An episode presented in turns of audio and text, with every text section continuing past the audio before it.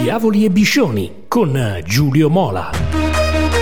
Amici sportivi, tifosi di Milan Inter, benvenuti ad un nuovo appuntamento con Diavoli e Biscioni. Archiviata l'agrodolce parentesi della nazionale che ha messo in luce il bomber oriundo Reteghi, già nel mirino di rossoneri, nerazzurri e altre big di Serie A, le due squadre milanesi sono pronte a tuffarsi in un aprile di fuoco.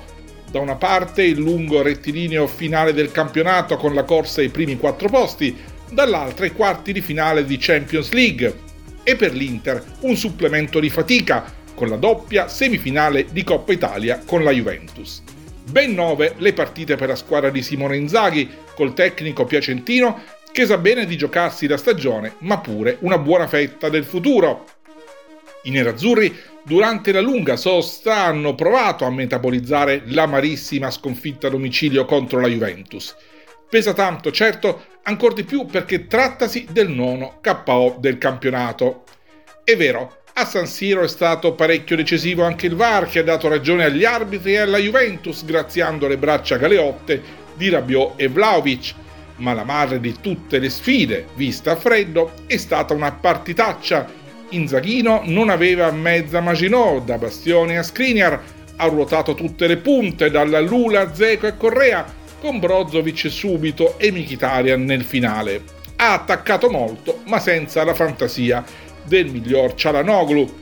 Di Scesni si ricordano solo le due parate all'inizio, su Barella e poi alcune uscite diciamo molto british. Va capita l'ira funesta dell'Inter per l'episodio clou, ma si era appena al ventitreesimo, il tempo non mancava, sono mancati semmai la precisione nei passaggi e la velocità di pensiero. Per tacere di Lautaro Martinez, scomparso. Sabato si riparte con la Fiorentina in casa e c'è solo un modo per allontanare i fantasmi e lo spettro di una nuova crisi. Vincere, aggrappandosi magari ai gol di Lukaku rigenerato dalla sua nazionale. In caso di nuovo stop, il piazzamento Champions sarebbe davvero a rischio, con conseguenze sportive ed economiche facilmente immaginabili, ovvero devastanti. Capitolo Milan, un punto, uno solo tra Firenze, Salernitana e Udine. Sembra essere già svanito l'effetto Spurs, nessuna notizia di Leao, poche di Tonali e Bennaser e Ibra a 41 anni. Non è che possa convertire sempre l'acqua in vino. Ora sembra che la colpa sia tutta di Pioli per essere passato a tre in difesa, dopo che, proprio perché vi era passato, persino Arrigo Sacchi lo aveva celebrato. I problemi sembrano più complessi. Vero la retroguardia in difficoltà, visti 36 gol subiti, soltanto 7 squadre in Serie A hanno fatto peggio.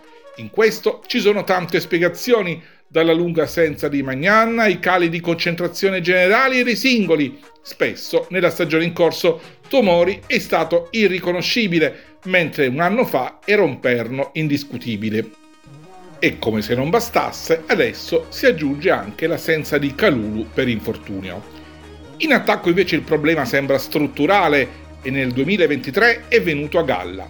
Nelle ultime 12 partite soltanto due volte il Milan è riuscito a fare due gol, dato molto preoccupante. Leao non segna da oltre due mesi, ultimo gol a Lecce a metà gennaio, così come Origi, Rebic e Brian Diaz in campionato non trovano il gol addirittura da ottobre. Se a questi numeri aggiungiamo lo zero alla voce gol in Serie A di De Ketelaere e di Makers e il solo sigillo sul rigore di Ibrahimovic, l'ultimo dei colpevoli, allora il quadro è davvero allarmante. Per fortuna Giroud ha sempre risposto presente e Messias ha portato comunque un contributo di quattro reti. Il reparto necessita di una terapia d'urto, se possibile anche di una rivoluzione in estate. Servirà individuare e non sbagliare un grande bomber per la prossima stagione. Intanto, nella notte di domenica è arrivata la notizia che era nell'aria da tempo. Antonio Conte non è più l'allenatore del Tottenham, di nuovo libero, con l'ennesima buona uscita della sua carriera. Una sfida, quella di far vincere il Tottenham, troppo grande anche per uno come lui che ha nel palmarès successi inattesi e impronosticabili. Oltre alle prospettive di vittoria vicine allo zero, sulla scelta di Conte ha pesato anche la mancanza dell'Italia mai nascosta e le sue dichiarazioni delle ultime settimane erano chiaramente orientate ad arrivare a una separazione chi lo ha conosciuto negli anni sapeva benissimo come sarebbe andata a finire. Quello che non sa è come questa vicenda potrà svilupparsi nei prossimi mesi. Antonio tornerebbe in patria volentieri, ma esiste un progetto fatto su misura per le sue ambizioni? La risposta è forse sì, ma insomma non si sa. Le big con potenzialità economiche sono all'estero, le nobili d'Italia che gli garantirebbero un arricchimento del curriculum vitae, ma non del conto in banca come lo intende lui, hanno altri pensieri. Il Napoli vuol tenersi stretto Luciano Spalletti? Il Milan non ha intenzione di dare ben servito a Pioli a meno di un tracollo in primavera. La Roma avrà da risolvere la questione di Giuseppe Mourinho, la Juventus non sa nulla del proprio futuro vista la spada di Damocle giudiziaria che le pende minacciosa sopra la testa. Resta l'Inter che apparentemente sta preparando il terreno per la separazione a fine stagione con Simone Inzaghi, il quale rimarrebbe alla guida dei nerazzurri solo in caso di exploit nelle coppe, ma potrebbe non bastare perché la strada sembra segnata. Insomma, Conte può tornare in nerazzurro?